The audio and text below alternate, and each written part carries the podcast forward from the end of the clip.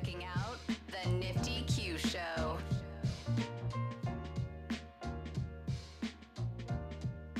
All right, good morning, good evening, good night. Welcome back to the Nifty Q Show. We're interviewing founders, leaders, and builders in the non fungible token industry and Web3 space. Today I'm sitting with Jordan Lyall, a serial entrepreneur and founder of VenturePunk. We'll be touching on his journey since leading off the 2020 NFT bull run with Meme, where he thinks the industry is headed towards the end of this year, his NFT NYC thoughts, and much more. Jordan, that's a lot of stuff, man, but I hope we can get to it. How are you doing today? Ah, I'm doing well, Cube. Thanks for having me again. It's always great to to chat. Um, so much going on, even in a kind of this down, quote unquote, down market. So much happening. Yeah, absolutely. We were talking about your Web three free agency right before I press live, man. Tell me a little bit about that. Let the uh, the listeners out there know what the the update is from you with Venture Punk. I know that's kind of hitting the deep and, and heavy stuff right away, but I love it. Yeah, no, yeah, it's good to get kind of get up to speed here and get some context. Um, con- you know, serial builder, serial entrepreneur.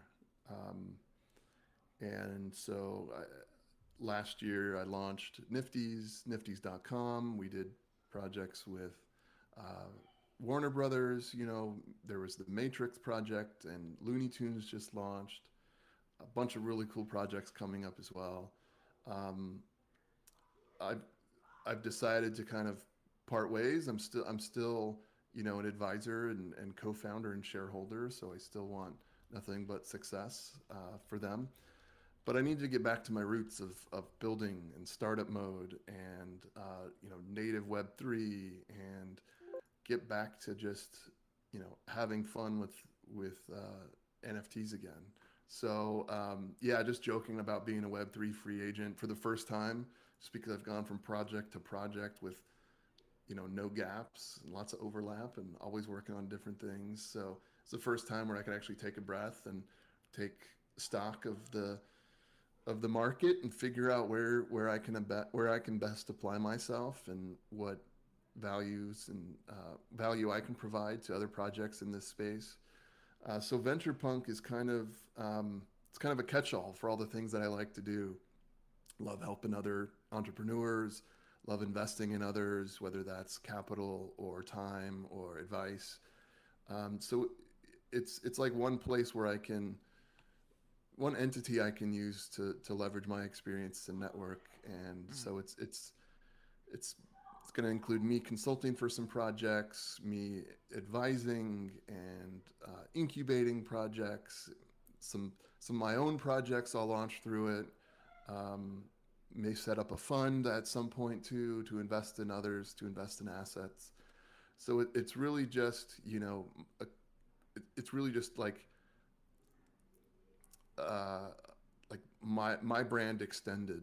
Yeah. To be a company and still really flexible, but I'm excited because I can do a bunch of different things. And uh, as you know, I've got my hand in a bunch of different projects and and uh, different corners of of Web three, right? So I'm excited to to help out, and I'm currently you know talking to a lot of different people, trying to find um, projects that you know I can I can jump in and help. Like there are several. I was I just had a couple of calls this morning of like, hey, we have this amazing tech, we have this amazing art we have a small community of like passionate people. How do we take it to the next level? Mm. Um, and now that we're in, you know, now that we're in this quote unquote down down phase, um, I think we're gonna we're gonna see these quality projects rise to the top, and these other projects where people were just in it for the for the money or for the lulls, those will start to fizzle out, and we'll really see the quality rise. So it's like how do how do we make sure that the, the good projects stick around and can can continue to uh, engage the community. Yeah, I want to get your answer uh, to those questions of, of those uh, founders that are asking you these important questions on how they're building their business, how they scale their business, all this good stuff. I would love to get maybe some answers that, that you can give them. But before that, you know, backstepping a little bit, you mentioned how you went from project to project with no gap. With this like area of time now that you can kind of sit back and reflect, do you look back at all and say like what I learned from each project, maybe me, maybe Nifty's? Have you been like taking a reflective approach on those two projects? For sure. Yeah, there's been some downtime and giving me the opportunity to really think about just in the last two years how, how things have changed so much. Um, and I always tell the story in my, my origin story in crypto, uh, you know, Bitcoin in 2013, but, you know, Ethereum in 2017. In 2017, when I really fell in love with Ethereum and the ecosystem and became a quote unquote builder in, in on Ethereum, I was working at a company called JibJab, which was a big digital media company, big you know, early early internet media uh, platform and, and studio. Um, they they acquired my company back in 2014. So even thinking back then of like digital content was was there before I before the blockchain. Um, you know, so it was like still still one story arc, right? Where I worked at a, at, at this innovative digital studio creating fun content for the internet, and then I worked at um, crypto startups. I worked at Consensys, launching products in DeFi, and that led to oh, I love the blockchain. I love fun digital content. Let's mash them together and start something like Meme, mm-hmm. uh, which spun out of control on its own. But it was like it was kind of like, like the perfect perfect project for me to just sink my teeth into and get behind and devote all that the time and attention that I gave it. Um, yeah. So, so two things there with meme, uh, and I love to kind of di- dive into a bunch of different things, but like, what is the Pineapple Gang up to these days, and what is your biggest takeaway from the meme time now being about two years out uh, from that project? Yeah. Yeah, in August it'll be it'll be two years, uh, which is just crazy to me.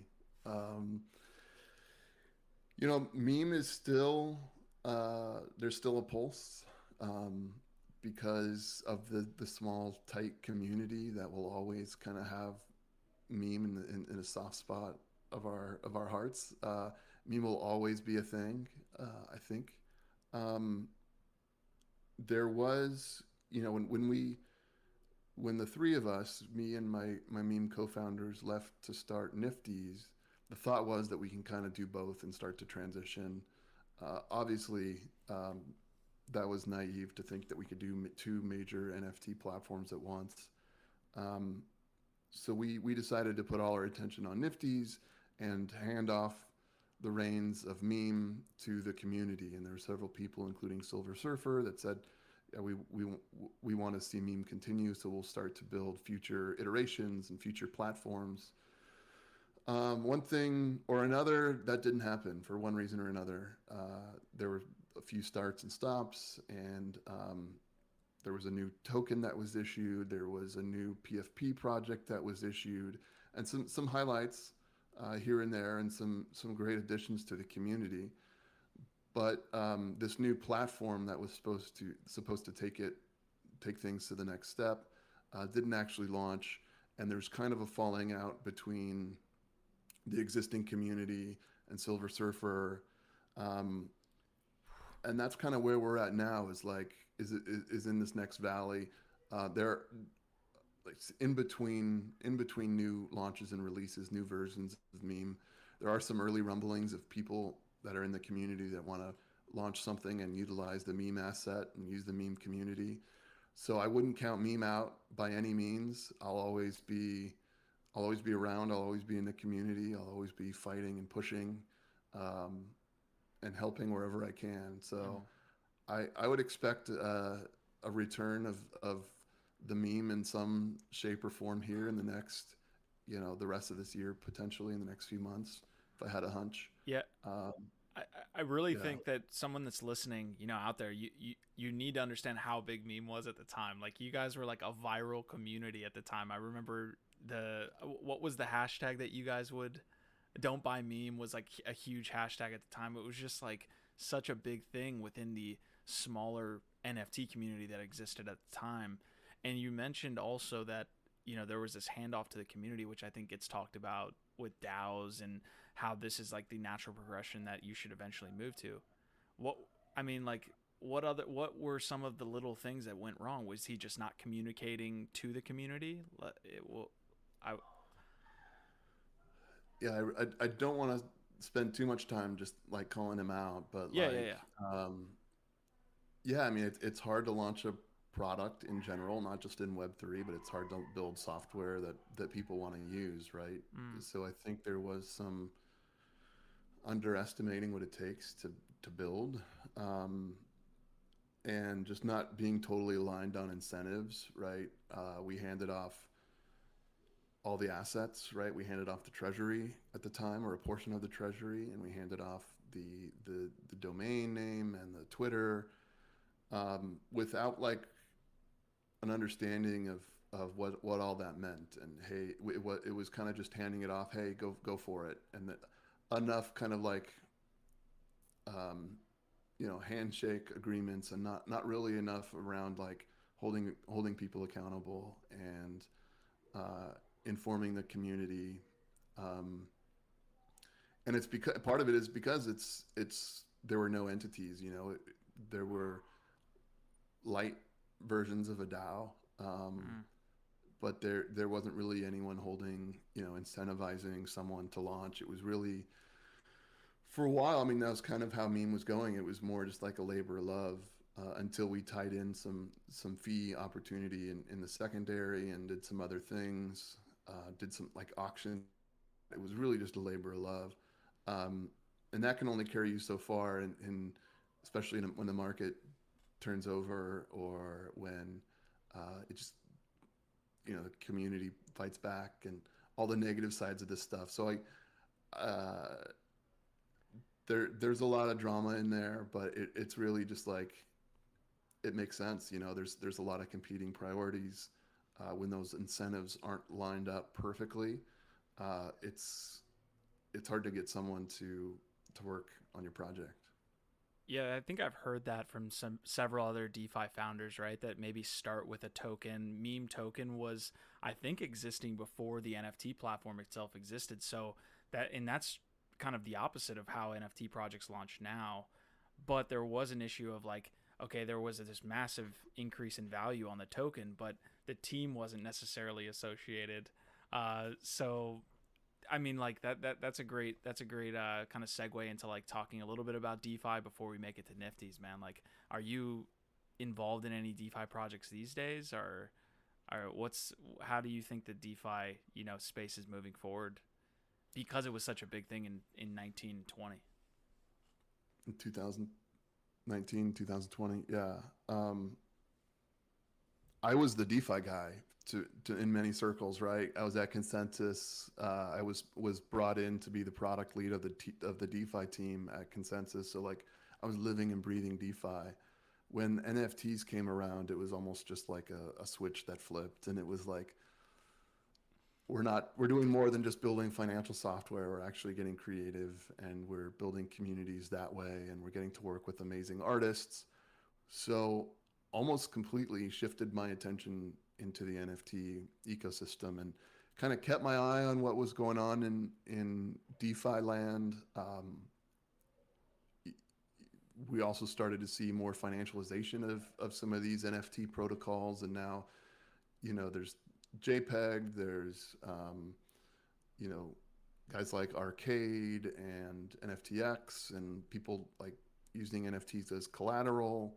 Um, so they started to bleed together a little bit. So that I would say most of my attention, or a lot of what's going on on the on the DeFi side in my world is as it relates to NFTs. Um, I, I stake Ethereum. I do some things here where it's kind of like set it and forget it. But um, yeah, it, a lot of my time is spent spent more focused on uh, NFTs at the moment and, and DAOs and uh, you know innovation on that side, which I, I feel like it's it's all related. It's all overlapping, yeah. right? Um, so yeah. I mean, it makes it makes a lot of sense. I'm sure there when you got when you're at Consensys that when NFTs started popping up and you started talking about it to your team, you were likely like getting a lot of you know sideways looks, which is entirely different. You know, two years on. So you moved on from. Go yeah. ahead. Did you have anything there? Well, it's funny, you know, Consensys is just this huge company founded by one of the the co-founders of Ethereum. Um, they're amazing at what they do, but like I think they they tell you that they they've in the last few years they've kind of been late to the party with DeFi and late with NFTs. Um, they they've kind of they've kind of upped their up their game, and now there is like Consensys NFT uh, studio and department and all that. But um, yeah, the early conversations is like, no, DeFi is is silly. It's it, we need to be doing you know big enterprise level stuff, or we need to be doing central bank digital currency. We need to be doing all these things.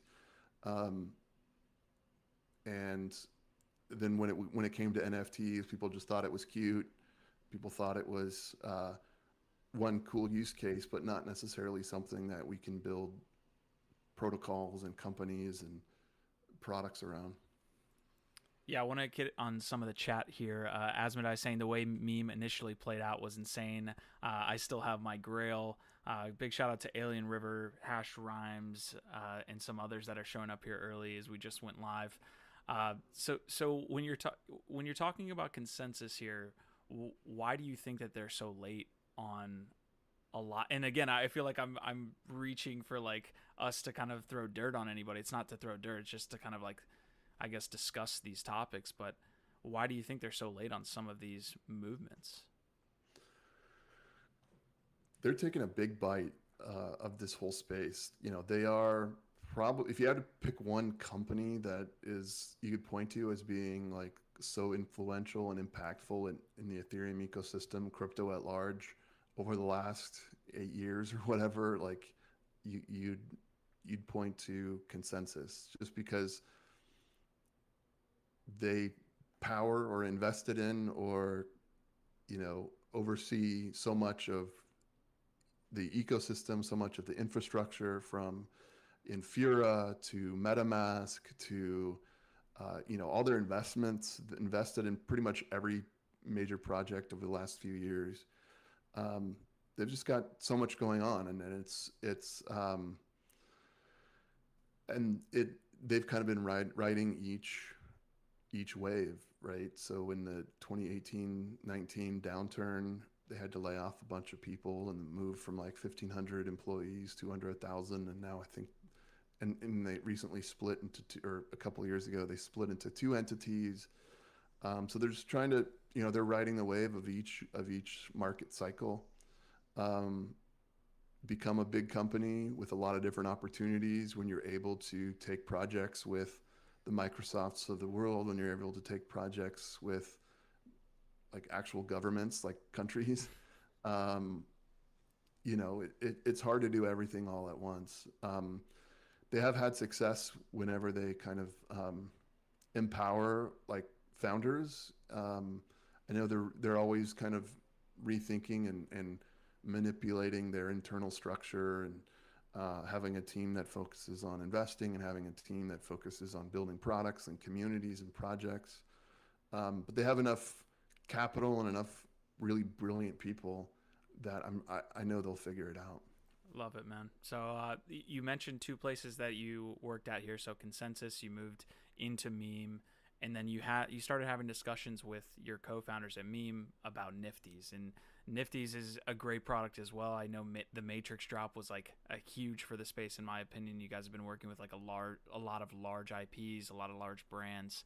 Uh, so tell me about kind of founding Nifties, what you've learned since then, and then we can dive into some of these uh, specific drops that I'd love to talk about. Yeah, sweet. Um, so yeah, as mentioned, you know, we had meme. It was doing really well. Uh, it because we launched the token first you know the the the economics uh, were were strange made made more sense for a community project uh, we were approached by 0xb1 kind of the big collector and defi whale and he said he's putting putting a team together kind of like the avengers initi- uh, avengers initiative right um, he had some people that were looking to start an nft company me and my my co-founders at at Meme just launched an NFT platform and community. So uh, Jeff Marsilio, the uh, the CEO of of Nifties now, um, he came from you know almost a decade at the NBA doing new media stuff. He launched the blockchain initiative at the NBA, which went on to produce uh, Top Shot. Um, so he had this background of media and business and uh, IP rights and all this stuff. Uh, instantly get in the door with all the big brands, and we had this background of like actually launching NFT projects and and deploying NFTs and doing all that.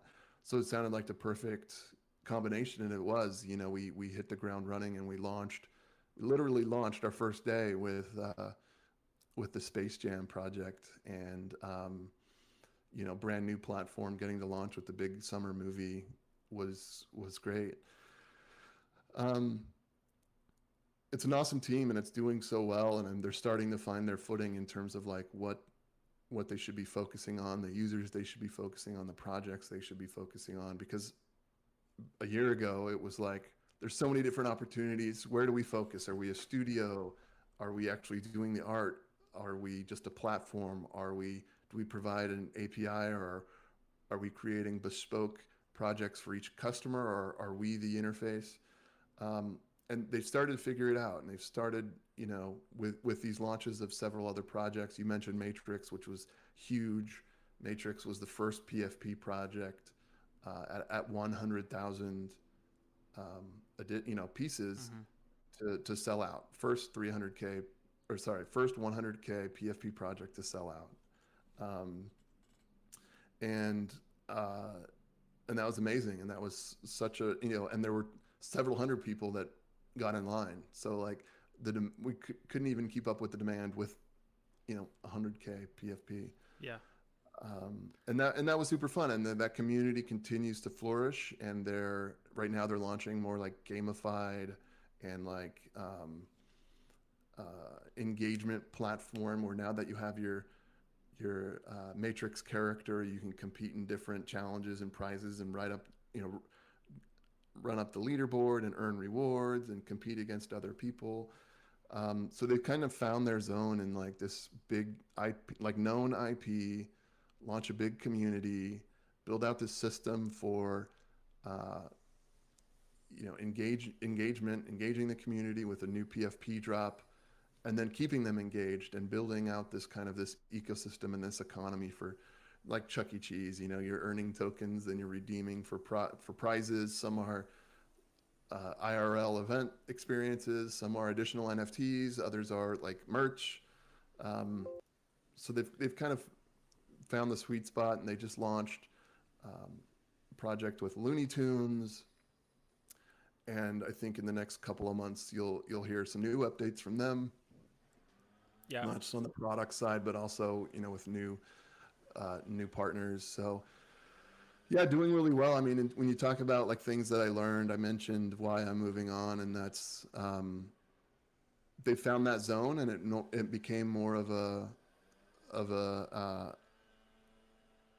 like they found their their spot and it's engaging these big brands and for me my background is like startup product management starting things from zero um, yeah, I, and I've, I do. I do want to stop you there because I, I, that this is the crux of like the discussion that I would like to have, which is the idea that some projects are tackling mass adoption, and it's cool that we're even able to have those discussions now. I feel like even two years ago couldn't. I mean, we would say it, but it didn't mean anything. Now you're selling out 100k drops. The idea and, and the debate I think that's happening right now is the difference between scarcity and flipping and investing that you see in Ethereum right now, and what you're trying to do with 100k drops on Top Shot, 100k drops on the Matrix.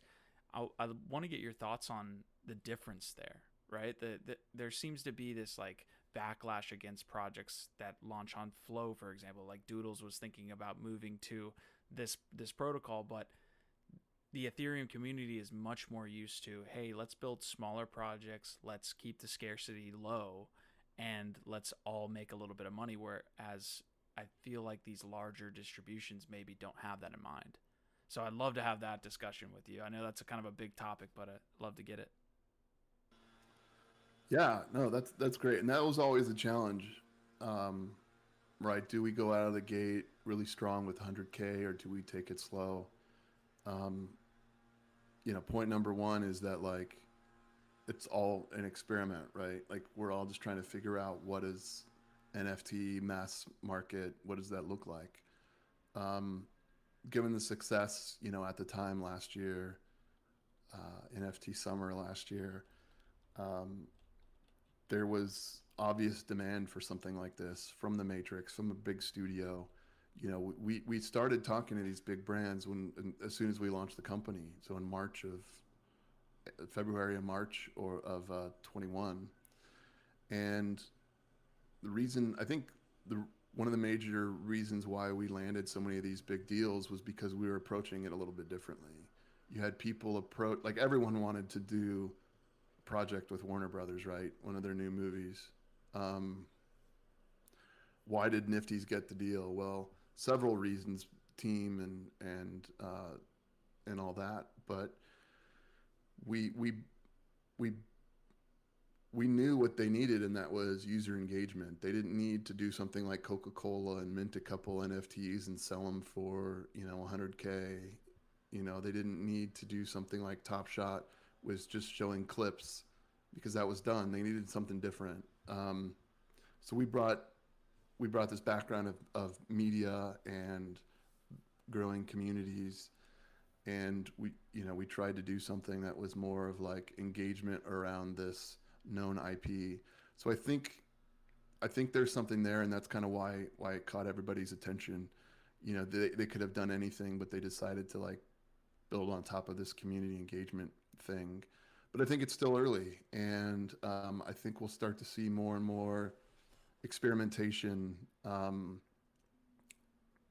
for some projects, it's it's I think it's important to launch on an L2, or at least wait until Ethereum has has done the merge here in a couple months, uh, because in the Nift in the in the Nifty's approach, focused more on non crypto natives. Right, for many people, it was their first time buying an NFT. For most of the people, they bought with a credit card. They didn't really know that they didn't really know the, what the blockchain was. Um, they had a wallet. They didn't know maybe what that meant. They just knew that they bought an NFT and they've got it. Um, under the hood, they could have exported private keys and they could have sent it around and done all this stuff. But main, more of a mainstream user was the focus there. And in that case, it doesn't make sense to do it on Ethereum because the user is going to have to pay a ton of money in gas and you need to educate what gas is. You have to educate of, you know, new wallets. But we are able to do this kind of hybrid approach on a side chain of Ethereum and um, make it really easy for the new user. I think that's that's one that's one thing, and, and Nifty's is going to continue to explore that and make it easier and easier as time goes on. Um, and then you have people and big brands that are going directly to Ethereum, and they're just kind of focused more on on the existing NFT community. And and you know we've we've obviously seen things with with Nike and Adidas and others that are going directly to Ethereum and I think it's great. And I think at some point we'll probably meet in the middle, right? Um, again, it's all experimentation. I'm excited to see what in this down market the companies that are in it for real because they see the value in a tokenized community, and mm-hmm. those that were just kind of in it to make a few extra bucks. Um, so yeah, I'm, ex- I'm excited to see what, what some of these groups can do in the, in the coming year. Yeah, we've seen examples of how the Ethereum projects, you know, activate their community. I think obviously like those are the projects that we've seen all the time. I am interested in how the Matrix and Space Jam, how these communities are built after the fact, after those drops, uh, you know, happen, and what that looks like on the ground. Because it's a, it's a, like you said, it's a little bit different of, of an approach.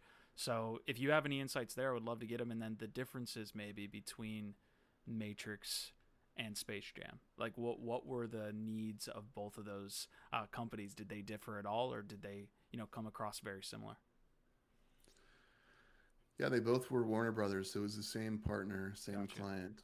Um, with the first one, it was really completely an experiment. You know, NFTs were the hot thing come come summer of 21. Um, and we wanted to do something that was a little bit more traditional, like a like a trading card.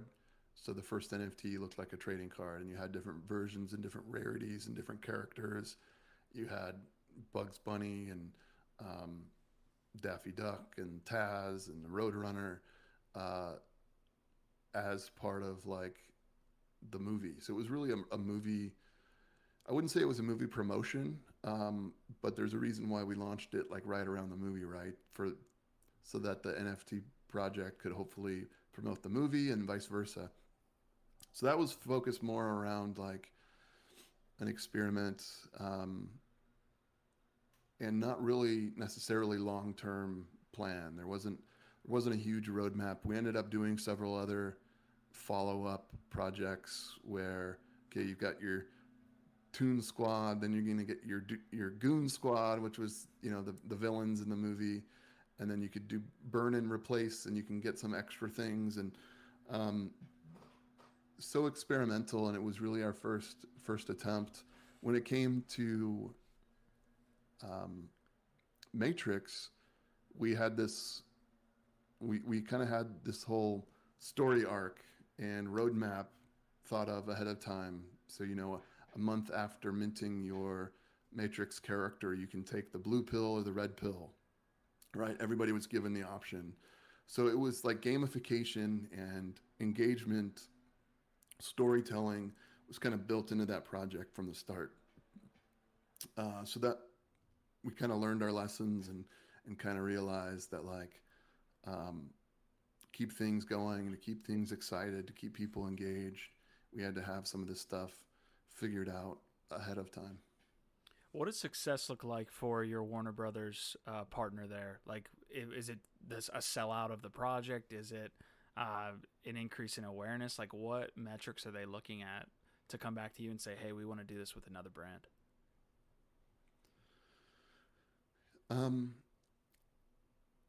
yeah, I think initially it was just like, uh, do enough people care about this thing, right? So sellout, I think was was good. We were continuing to like massage the numbers up until launch of like what what could be a sellout. For us, it was probably the same thing. It was an experiment of like, can we launch a project and get people interested? Um, moving forward, it was like, okay, NFTs are a thing. Uh, we have enough passionate people. There's a big, like, untapped fan base of um, uh, of, of uh, Space Jam. You know, 100x the size of the Matrix community, right? That we're just like for for what 20 years waiting for a new movie. Um, so that's like this untapped, dormant like beast of a community that would just jump at this stuff. Uh, now, now the the shift of thinking of, of like goals for the project shifted to like revenue. Um, this could be a revenue opportunity both up front and then down the road. Uh, so that shifted some of the, you know, some of the requirements and uh, some of the goals and some of the goals around the community. Um, it's easy for the pendulum to swing a little too much in that direction, and I think it's it's helpful to do something in the in the right in between, which is more like let's just get passionate community to get together and let's get money. We need money to continue development and to pay developers and all that. Uh, but but I think users can tell when it's so profit focused and it's more of a cash grab hmm. that I think I think you need a combination of like a trust between the brand and the platform and the user that yeah there could be a lot of money passing through but uh, it really should be enough to kind of keep the project going and not necessarily you know writing writing checks to big ip holders yeah, well, the, you mentioned trust. Like, if you have a launch, again, this is where the Ethereum detractors come in. It's like, if I don't make any money, essentially, maybe I lost trust in you uh, in a sense. Like the projects that are super uh, engaging within the Ethereum space have noticeably you know increased in value uh, over time. You know you don't you don't see a lot of uh, you know projects that lost people a lot of money as the biggest blue chips in the space. I know that's kind of like a chicken or the egg situation, but yeah. that's I think the biggest detractor comment, right? Do, do you have anything? Is, is that kind of what you're getting at, or any thoughts on that? No, it's really tough, you know, um, especially now recently after, you know, in the last month or two as, as we started to see projects not sell out. And that was kind of a, a splash of water, right? Of like, oh, just because you have cool art and you mint a cheap NFT and like doesn't necessarily mean that that you're going to sell out. You can have all the following and promotion. Um, we're starting to see more and more projects go to free to mint. Uh, I was just talking to a founder today that like at the last second they decided to mint for free and hope that that you know just for the optics of like selling out. They sold out in minutes or they minted out in minutes uh, and hope to make it up in the back end and follow-ups and things like that. Um, but but now they don't have similar to like the meme story Great where we we minted the NFT and we didn't have a treasury, we didn't have a dev fund, so it starts out just like volunteers with like just wanting to do it for fun, and maybe it someday we'll get we'll get some money coming in. Um, but it's really hard to know, right? I mean, it's better to get it out there, get all the art out there, and and um, start to prove how you're different, rather than just like, uh, we were relying on getting you know a million dollars in, in our initial sale or however much, uh, and then just being stuck. And what's the incentive to mint if only ten percent have minted? Why why do I want to why do I want to mint anything? Mhm. Um, so it's tough. I mean, was that of it is project successful? Was that project successful that you you mentioned? You don't have to mention them by name, but the one that wanted to do a free mint, did that end up leading to more engagement or more interest right in the we're mint? right right in the mix of it right now um i think yeah they, they went free and they minted out in a few minutes um and they're trying to figure out okay how do we go from like this really cool art small group of passionate people and how do we how do we tell more people about it how do we get more secondary volume how do we get more people in the discord um that's I think that's the problem a lot of groups are facing, whether they did a free mint or they charged and um, didn't mint out. Even some projects that did mint out, and there's like at, at some stagnation point here where it's like, how do we take the next step? Mhm. Um, I think a lot of people jump to like staking or or you know, airdrops or ERC20 tokens or uh, you know all these other things, and in some cases they work, uh, but I think there a lot of times some of these things are pretty um, short-term focused, and you know it's cool to do staking, but like unless it's really built in and it's part of your value system, it it really just could be a temporary like crutch, and if people want to sell, they're going to unstake and sell, and it's really just a way to keep the floor up, so it's all superficial. Um, and it's tough for founders that want to do it right Mhm. you know and not you know you, you see some projects where they're always talking about the floor where groups of people are getting together and buying up the floor um, sometimes the prod the project itself is part of that other times it's you know the community does it Mhm. um, or they're buying you know wash trading mints and using the multiple wallets and building out these things. Yeah it's real it's really hard to spot those things and uh, be be a builder that that's trying to stay above all that stuff and and build a s- strong community. And maybe their only fault is that they they waited you know a month too long before Yeah. launching this thing. I- um yeah I, I do feel bad for those founders that are launching legitimate projects into an absolute bear market where if you launch something six months ago, I don't care what it was, you know, uh, or maybe in the selling, summertime last yeah. year, yeah, I was selling. I, you mentioned meme launching your token prior to the the NFT launch. Like I said, that's not obviously the case for most NFT projects. Usually, there's talk of like some ERC20 or some you know quote unquote currency after uh, the fact, after the NFT project is launched. I know Andre launched YFI and had a, a little bit of the same issue where there was like a, a whole distribution to the community. How do we get paid? There, but you know, I'm gonna, I want to get your take on this because I do feel like the NFT free mint does have that incentive of the fee, right? Like that's that's what your your main goal is at the end, right? The 2.5 percent basically is like I guess the the standard across the industry. So maybe it's a little bit better than you guys had in just the DeFi space, right? With with the meme token or YFI, for example. Yeah, with meme, it was you know airdrop a token to the Telegram community, um, and then see what happens. You know, and then some of us were motivated enough to go post liquidity, and then it was like it's not like you're holding a NFT and it it retains value and you can buy and sell it, but um, we were motivated to then go build a product, build a platform. So that's when you know a few, a couple of us, my co-founders at at Meme, spent the next two weeks after that launching the the don'tbuymeme.com platform where you stake your ERC20 token and you earn points which can be redeemed for NFTs. Um, and so we were kind of motivated. Okay, if anything's going to happen, we need to build. Uh, and I think it kind of flipped around, which where it was just like, um, we need to just launch these NFTs, and we don't really need to build anything other than just like a, you know, a 10k project.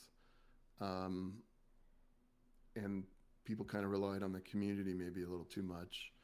Uh, where I think like don't even get involved unless you're don't even start something unless you're like committed long term full time for a year and at least and you have you don't have to have a specific roadmap necessarily but just like bullets bullet points you know major milestones of like everyone talks about oh then we're going to do a, a, metaverse thing and then we're oh we're going to build a game in unity or whatever um,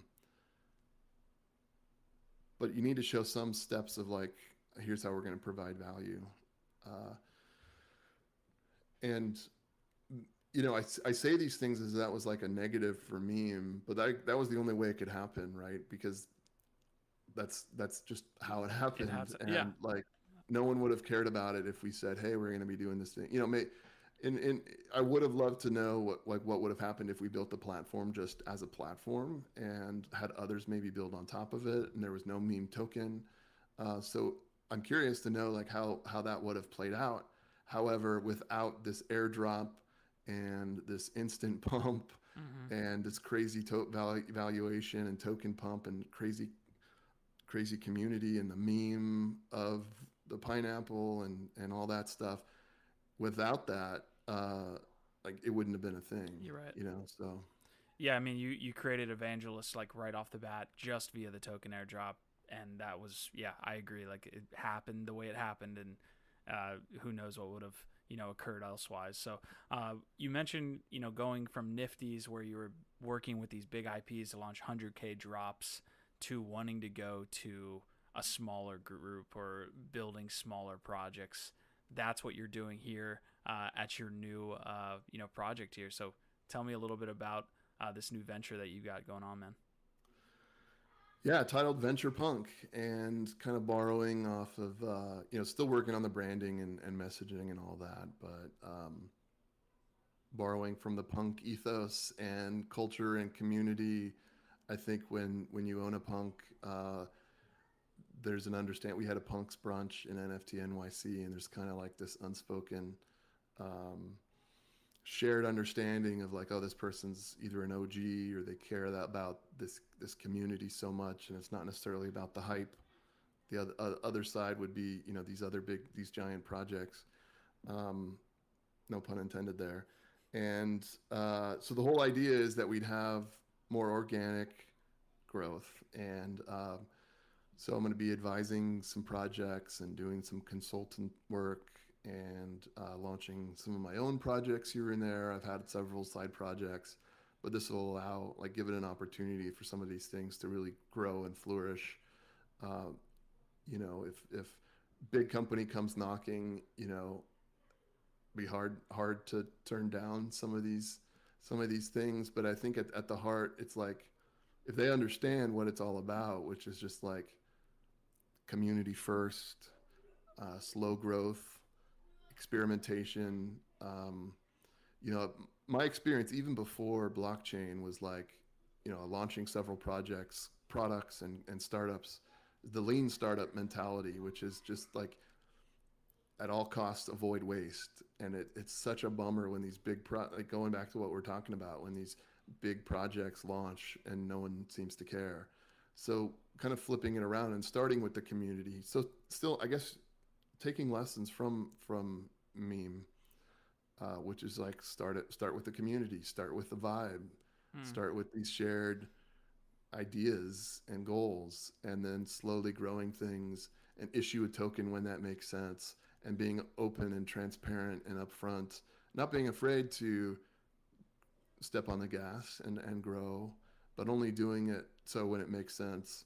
And it it's funny because I um, this is all kind of happening. Like I would have done this regardless, but it's all happening in a, in a in a bear market now. Um, but it just lines up perfectly because now is the time to like, okay, what didn't work in the last cycle? What was clearly just like hype driven, and what were the elements here that actually can sustain a project long term, uh, and really build to learn and build engaging with the community. We saw a lot of people that like uh, launch projects without like caring about the community, and people just jumped in because number go up.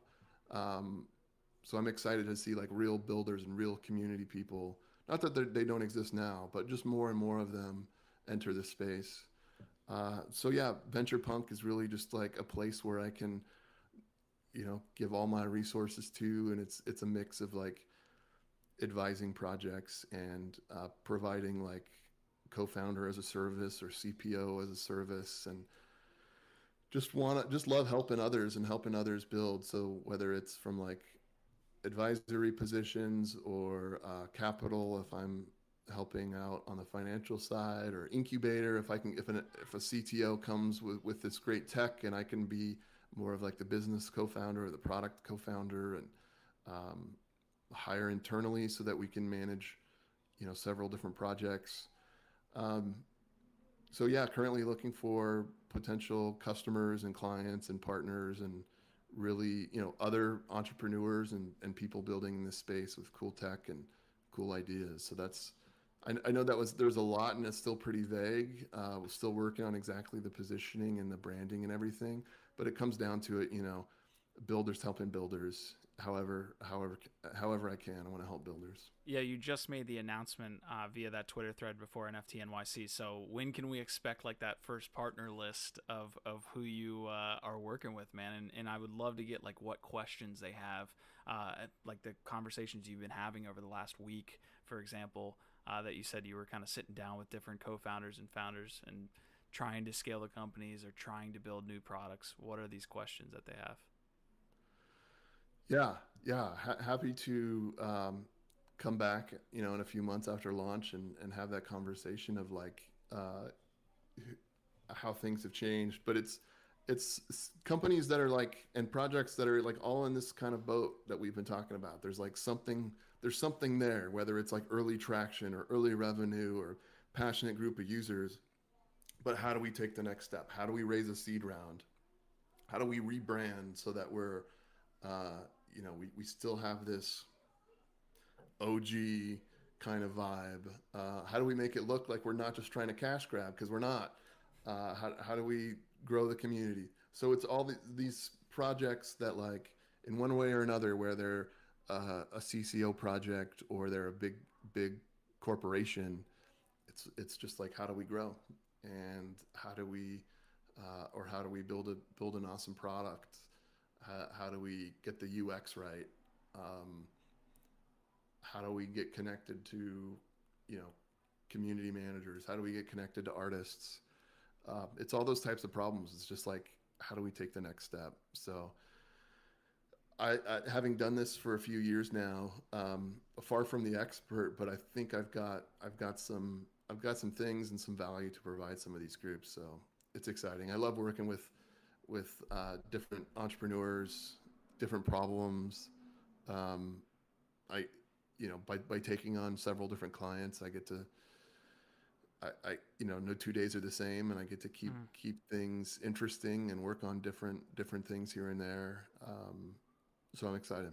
Yeah, another thing that you get to do working with different clients is experience these different communities. What I guess community pieces do you, have you seen over the past maybe um, you know six months, maybe a year even uh, of probably projects doing it the right way from like a community building standpoint? Like, what are some I guess topics that you can give to these project uh, leads that uh, you would say like here's an example of a community doing it the right way in the same way that maybe meme did it back in 2019 yeah it always comes down to like authenticity and transparency. This hive community can can spot you know the fakes and the shillers right away. Um, and you know trying to think of another example because it's so charged but i'm a, I'm a big fan of proof and moonbirds being a proof pass holder since mint being able to watch what kevin and team have done in launching moonbirds uh, it's really it's it's been a great example. And they have they've had some you know a leg up being a being a web 2 founder connected to all these uh, advisors and investors and things. Um, i don't know if you can hear the trash truck outside I, I my can. window. They're taking out my bags. Yeah there you go. Uh, no, so so Moonbirds I think is doing some really interesting things. Nobody's perfect, but like where they, they've continued to ship and they've continued to build and surprising the audience and not just having this perfect roadmap lined out, but but sharing enough uh, where we know something's coming here, something's coming there, but then all of a sudden we hear about oddities, you know. So um, do, having the right balance of like delivering on promises and delighting the community uh, totally upfront and clear and, and open as to what's happening. Um, I really like what they've been doing. Uh, I don't say that just because they have, you know, several moonbirds. Um, but there's, yeah, I mean, there's, um, I'm really interested in like a lot of CCO projects as well. mm-hmm. CCO is another thing that's like a step deeper, which is like now the IP is open source and now the community kind of owns the the uh, these characters in this universe, and it's up to them to kind of grow and build. So that's something that's I think really really interesting. That's another big experiment, uh, but you see some cool communities coming out of that. You know, Nouns is kind of the classic. It's the godfather, so to speak, of the CCO kind of movement. But I really like Toads on the smaller side. I like um, Tiny Dinos and what they're able to do with like a free to mint multi-chain CCO project, and they just continue to build and ship and and uh, host a cool community. So that's another another one, and I think it's it's still super early in this, and that's that's the meme, and and I, I always say that, but it's just like yes we're early we're still we're still trying to figure out like what's the best way to do it. And I think CCO is not for everybody, but it, it's cool for some things. Uh, we wouldn't want Star Wars to be CCO, or else we wouldn't have. You know, it would look a lot different now. But it's really cool that we can create new things and have it be community owned since the since jump. Um, you know, a DAO is not for everybody. Sometimes you need a, a centralized company for certain reasons, uh, at least for now. Um, yeah. So I, I, I, it's not fun in a down market. It's not fun when your portfolio just collapses overnight. Uh, however, having lived through several of them, um, there is something special about just like the months or years or however long. don't say that uh, don't say years you never know, man. You never know. I'm not. I've always been horrible at timing the market, Hmm. but this time is time for builders, and I know that's overused and that's cliche now, but it is. You know, out of these, the you know after the dot com movement, you saw or the dot com time, you saw some really great companies come out of there, and out of the 18 and 19, you saw some really cool crypto projects come out. Um, I- It- I'll, I'll tell you one thing, man. Like experiencing NFT NYC from afar this time. I know we we ran into each other at the uh, well ran into each other. I you invited me to the Nifty's uh, event, which was awesome.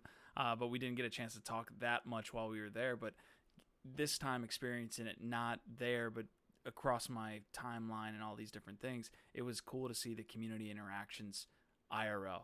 You know, like it was much different. I feel like than uh, I feel like communities almost had more time. We had more PFP projects that existed, uh, you know, here, and it was just awesome to see like each IP build out an experience for their community members. That was like something we didn't see as much in 2019, I feel, or in 2021. Yeah, that was only like what seven months ago, uh, and how different it looks, and you know the ETH price uh, looked a lot different, um, but they were still they were still there, and they were still creating these communities and events.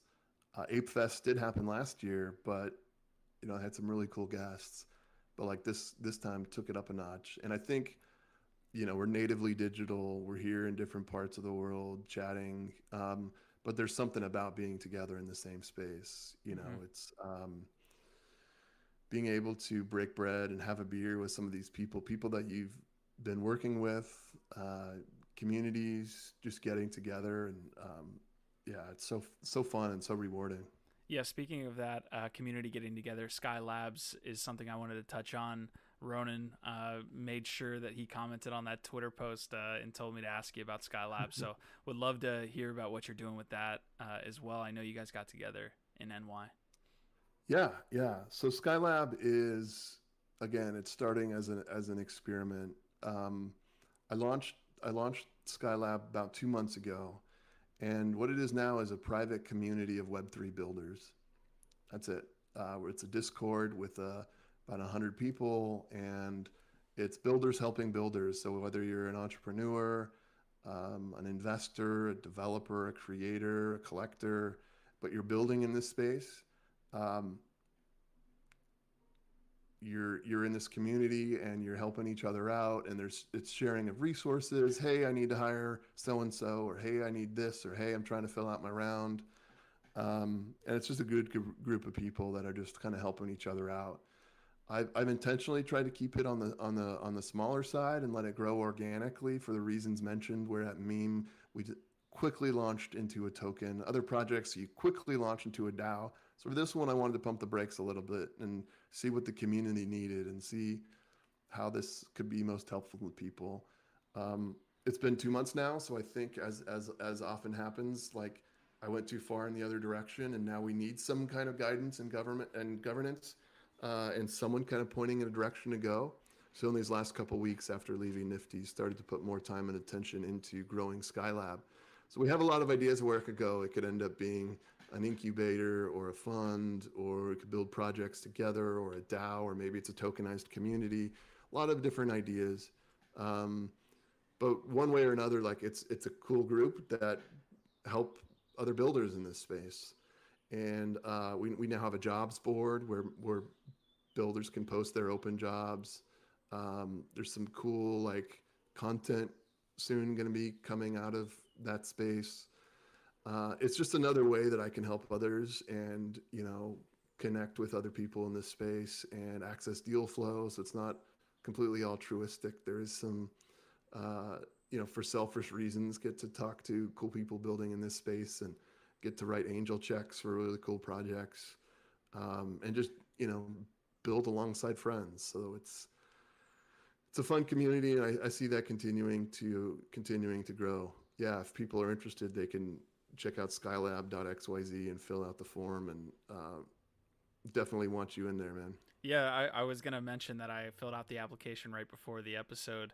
One of the questions on the survey that got me hung up was what would I pay for uh, you know, this this membership, right? It was like less than an ETH all the way up to 5 ETH and I was there for about like I could I'm probably 10 minutes thinking about like okay, what well, like I need to know like what is involved here, and it, it was just a cool thought experiment uh, that I think you like threw into the middle of a survey. Uh, I'm interested to see what like people answered on that survey as well. But it's it's wide ranging. Yeah, yeah, and and uh, you know if, if you're a good builder and and you you bring the vibes, then uh, you know everybody's welcome in. However, it's interesting to see what people. It's part of it is just like you know like a survey type of question for me, like how much do you value this thing? Mm-hmm. Does it need to be a free thing? Right now, it's free. That haven't charged anybody to participate. But at some point, you know, do we issue an NFT? Do we start? Do people start needing needing to pay dues? Mm-hmm. Um, so it was just a question, just because I was curious. Like, do people think it's just this quick, uh, free community or are people really engaged and would pay several ETH? You know, when I asked the question, ETH was a different price, but I think it still works and help like directionally determine uh, like how invested people want to be in this thing. Just to be open and transparent, I answered two, so uh, Okay. I, I I put it out there, right? Okay. Gotcha. Yeah. So Go ahead and, go ahead and send that to jordanlyall.eth. I, if you. I definitely will right after this. Uh, so that was the payment for for coming on the uh, the episode as well as I believe. but now I'm just just being uh, a little bit of funny there at the end of the episode. Um, we do have you know kind of that bear market that we're talking about. That's kind of the last thing I want to get to is where you think maybe we're headed in the long term. We've been through a couple cycles uh, together already, uh, so would love to hear your thoughts on on where this goes. You know, 2019 or 20, it was like the focus was on DeFi, and and I think we proved that there's that there is a path to product market fit. Maybe it's product market fit. Um, and I think with with NFT summer last year and where we're at now, like we proved as a as a ecosystem that there's something there with NFTs. Something you don't get anywhere else. That we need the blockchain to do this. Um, I think there will be something else that says whether it's combining these things or it's something entirely new, but that's going to kind of continue this this you know growth, you know, slow growth up and to the right, long term zoom out up and to the right, and that these middle, you know, in between things are really just subject to macro economy stuff, right? It, I think the world, you know, the crypto market would look a lot different if, if we didn't have COVID, if we didn't have, um, you know, the the inflation issues we're having in the U.S. We didn't have the Ukraine war. I think things would look a little bit different. Um, and then this this volatility is obviously subject to like just natural human hype cycle and all these things and greed and all this stuff. But I think long term things are moving up and to the right, and it's just finding the right combination of of these technologies and teams.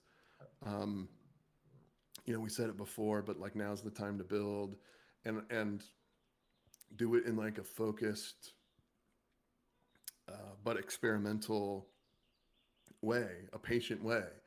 Uh, I know it's hard for people that like lost a lot of money or they need income, but like uh, now is the time to try different things and like I said, pull out the things that that worked from the previous rounds and um, but continue to iterate and continue to talk to users and um, again it's going to shake out the the real builders in this space um, and the real communities that are there doing doing great things. So i'm kind of cheating by creating a company that will allow me to do different things and be able to be flexible and if a project works but if you know uh, then i can put more resources into it. If a project doesn't work then i can kill it. Um, so that you know how i set that up is is allowing me to be flexible and work on different things or hey if a pfp project uh, explodes and that's great but if i launch something as ex- as an experiment I, I can move on and do something do something else. So yeah now, now's the time to experiment and um, talk to your community and uh, solve solve real problems Man, it's awesome to see you continue to build uh, since those meme days, man. Like really seeing your trajectory uh, in the space is really cool to watch. And Dude, and you definitely- you were an early early on in that in that journey almost two years ago you guys were your community and the uh, nft live community were were early on and and i think one of the first podcasts i was on so yeah, big thanks to you and it's always fun to stay in stay in touch and stay in contact all, all those many decades ago uh, in the NFT space time, man. I love it. But uh, yeah, uh, great conversation here today, man. Uh, drop those links for anybody that's interested in getting involved in in the projects uh, that you've got going forward as well. Uh, and then we'll get up out of here. sounds great Awesome. Can you drop the links by chance?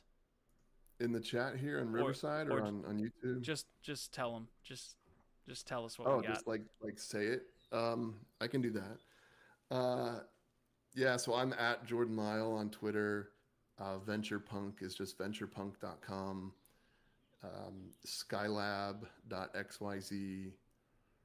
Uh, MSN.com is pretty cool. No, I don't know. uh, that's it. Yeah, Venture Awesome. Check us out. Cool. A great conversation here today. Thank you guys for tuning into the Nifty Q Show. We are coming at you again tomorrow uh, around the same time with Skate X. It's going to be a great conversation on what they're building. Uh, but Jordan Lyall, love to have you on, man. We'll have you on again for a fourth, fifth, sixth, however long we're in the space together. Uh, super excited to see you continue Always to build. fun, Thanks. man.